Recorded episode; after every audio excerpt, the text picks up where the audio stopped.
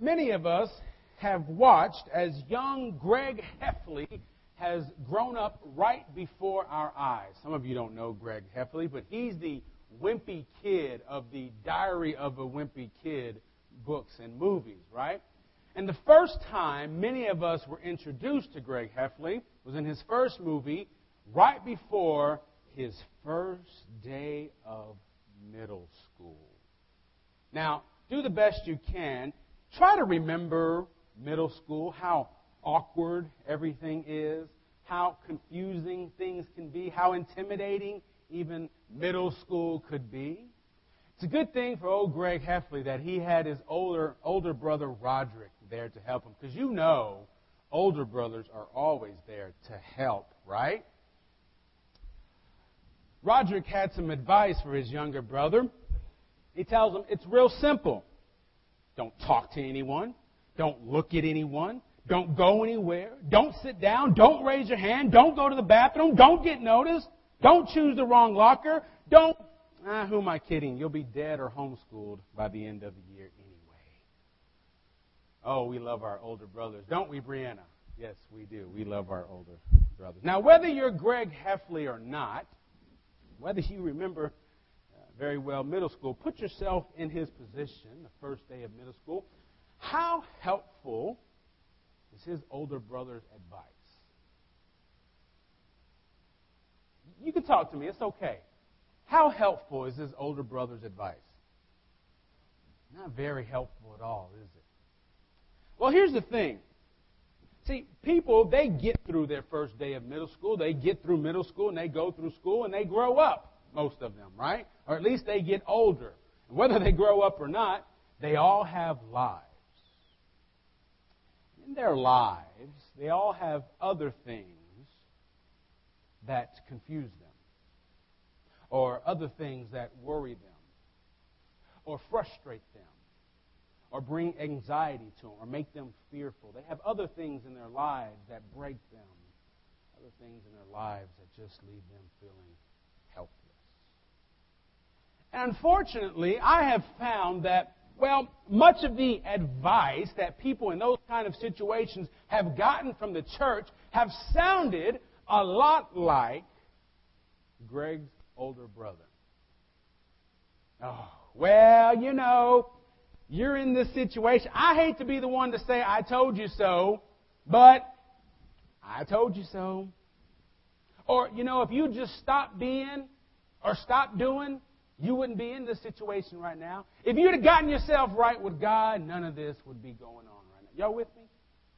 Now, put yourself in one of those kinds of uh, situations that are confusing, one of those things that are they're fearful, one of those situations like that.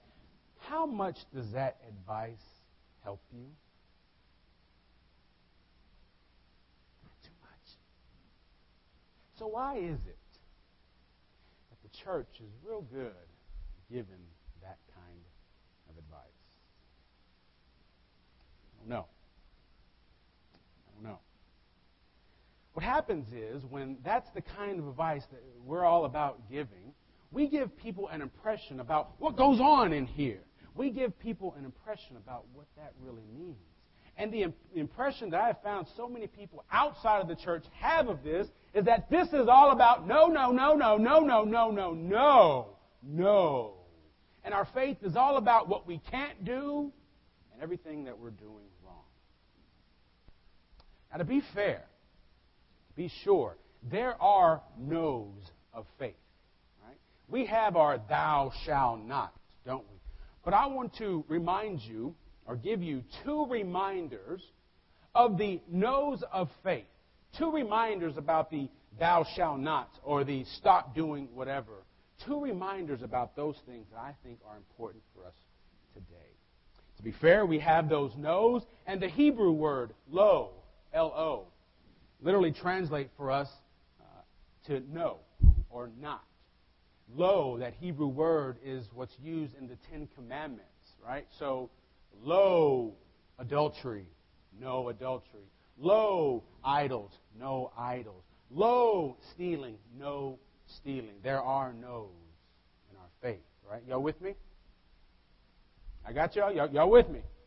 Okay, there are no's. But then we also have passages like we read today from Ephesians, where pre- this is presumably the Apostle Paul writing to the Ephesian church, and he tells them that thieves should stop stealing, right? Should stop doing something. So the no's and the thou shalt nots and the stop doings, they are there. But what's interesting to me is that both of those examples, the Ten Commandments and our passage from Ephesians, um, neither one of those are Bible tracts. Neither one of those were written to convert anybody. Neither one of those were written to pagans or anybody from any other religion. The Ten Commandments passage from Ephesians were written to people like us. The Ten Commandments were given to the people, the Hebrew people that God brought out of slavery under Pharaoh. The Ephesian letter is thought one to be maybe a letter directed towards one particular church, or it's more of a general church that was meant to be spread from church to church to church. Either way, it wasn't written for somebody else. It was written for people of God like you and like me. Y'all with me? See, these weren't rules to tell people out there what they were doing wrong. What these were were ways for us in here to learn how to live life together the way God wants us to live life together. Y'all with me? It's a subtle distinction, but we need to have that in our minds. These are written not to anybody else except us.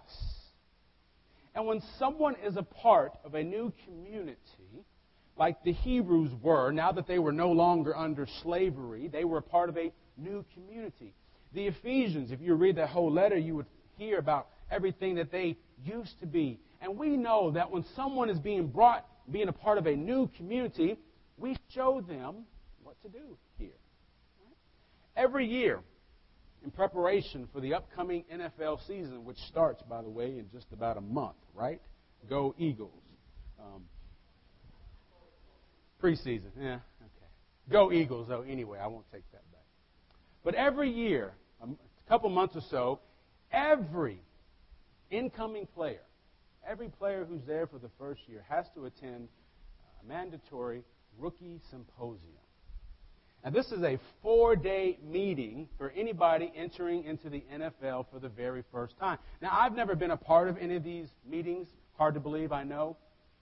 But from what I gather, we could sum up the theme of those meetings this way You're a millionaire, now what? Because what they see, what they have seen happen is that people have come into the NFL, or more better said, they have come into a load of cash, this new lifestyle, which nobody has prepared them for. And sometimes the consequences are pretty bad.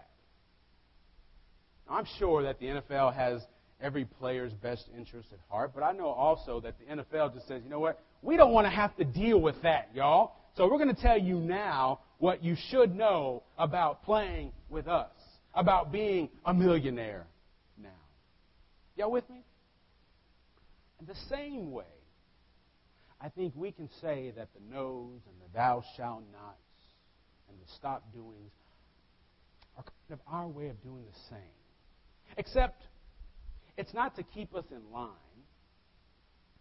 It's not to make sure that we're being the right kind of player for an organization. No, it's to teach us what grieves What grieves the Holy Spirit? Think about that. The way that adultery can grieve a spouse.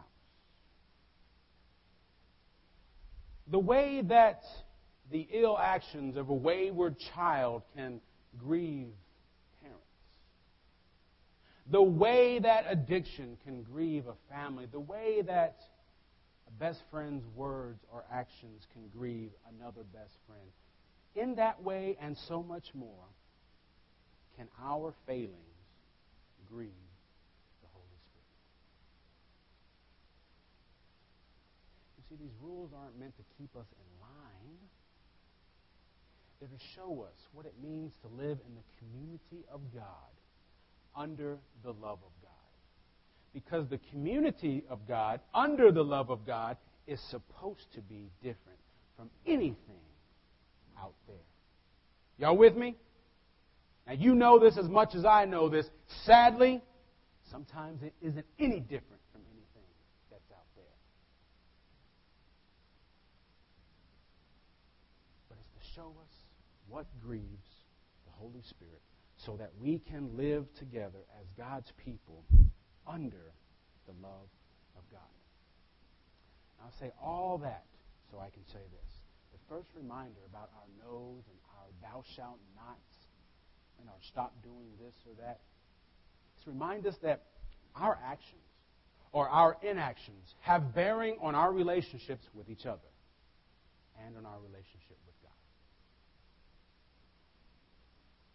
But there's something else we can be reminded of as well. Uh, say this with me. They're in the church. They are in the church. They're in the church. Ready?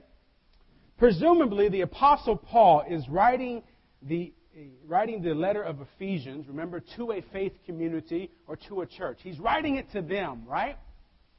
So it's really funny because then he says, uh, thieves should stop stealing. Okay? So if he's writing to a church or a faith community, let me ask you something. Where are the thieves? They're in the church, aren't they? Woo, I'm going to have fun with this. Uh, where are the people who are letting the sun go down on their anger?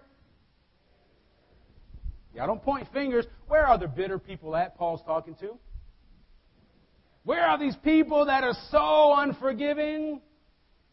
Where are these people that can't get along? Where are these wrathful, wrangling, and slandering people at?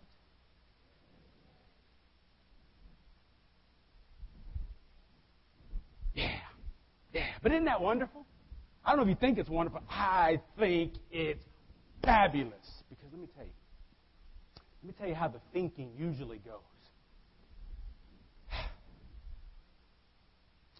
Once I get my act together, then I'll start praying. Once I get things figured out and, and I settle myself down, then I know God will listen to me. Once I get myself right, then, then, then I'll go to church. Friends, uh, if that is your mentality or anybody else you know, um, good luck with that. Because the point is, can try all you want, that we're still going to have that stuff in us. It's part of who we've become.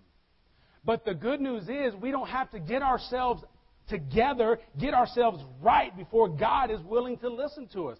And we surely don't have to get ourselves right before we can ever step foot in here.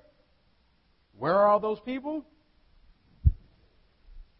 So something about those no's and those thou shalt nots and those stop doing this is that they are reminders to us that God is always doing something new.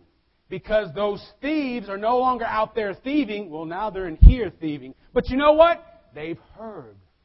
And they're here. They're a part of what God is doing in here. They are part of the people that presumably Paul said in chapter 1 I have heard of your faith in the Lord Jesus and your love toward all the saints, and for this reason I do not cease to give thanks for you as I remember you in my prayers. Paul giving thanks for a bunch of thieving, lying, backstabbing, unforgiving people. Can you imagine that? You better. Because that's who we are. God says, let me show you who I am. And we learn. We learn to live this faith together. We learn to realize what that means for us and what it means for the world. We learn to live as God wants us to live. And what we realize is that everything we do then is a response. See, we, we, we I know, you got up early this morning, or maybe not so early, but you got up this morning. And you said, ah, I'm going to church. So, you know, you got up, you brushed your teeth, you got yourself all pretty, looking all spiffy and shiny, all you looking really good. And you said, hmm, now I'm going to go get in my car and I'm going to go drive to work. You made that decision, didn't you? Because here you are. Congratulations. When I think about that, all I can think about in response is Jesus' words to his disciples. You didn't choose me. I chose you. Everything we decide to do, the fact that we are here this morning, I know you drove yourself, I know you got here, but we are only here because of what God has already done.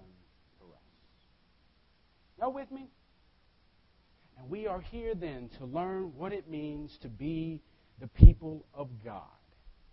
We are here by the grace of God. Now, I say all that because we need to know what those no's and thou shalt nots and you better stop doing this, what they really mean for us. But then I also want to tell any of you who are going through those life's, uh, life's uh, difficulties, going through those things that are worrying you, that are bringing, bringing you fear or making you anxious, those things that have got you wondering why, or those things you can't make sense of. Because we all go through those times, don't we?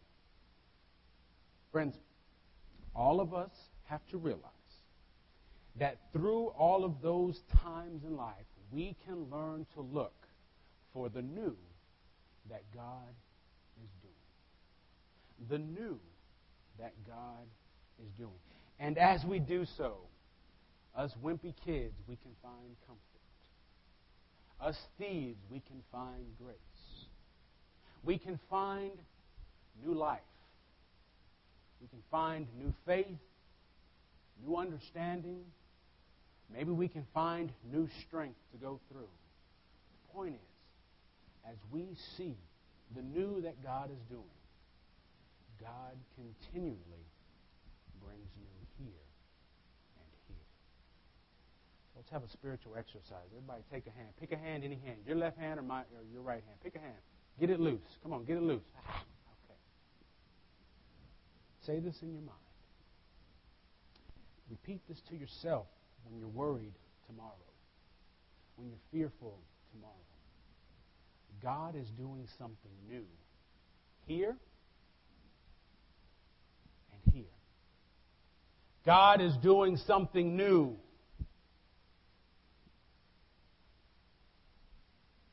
Would you pray with me, please?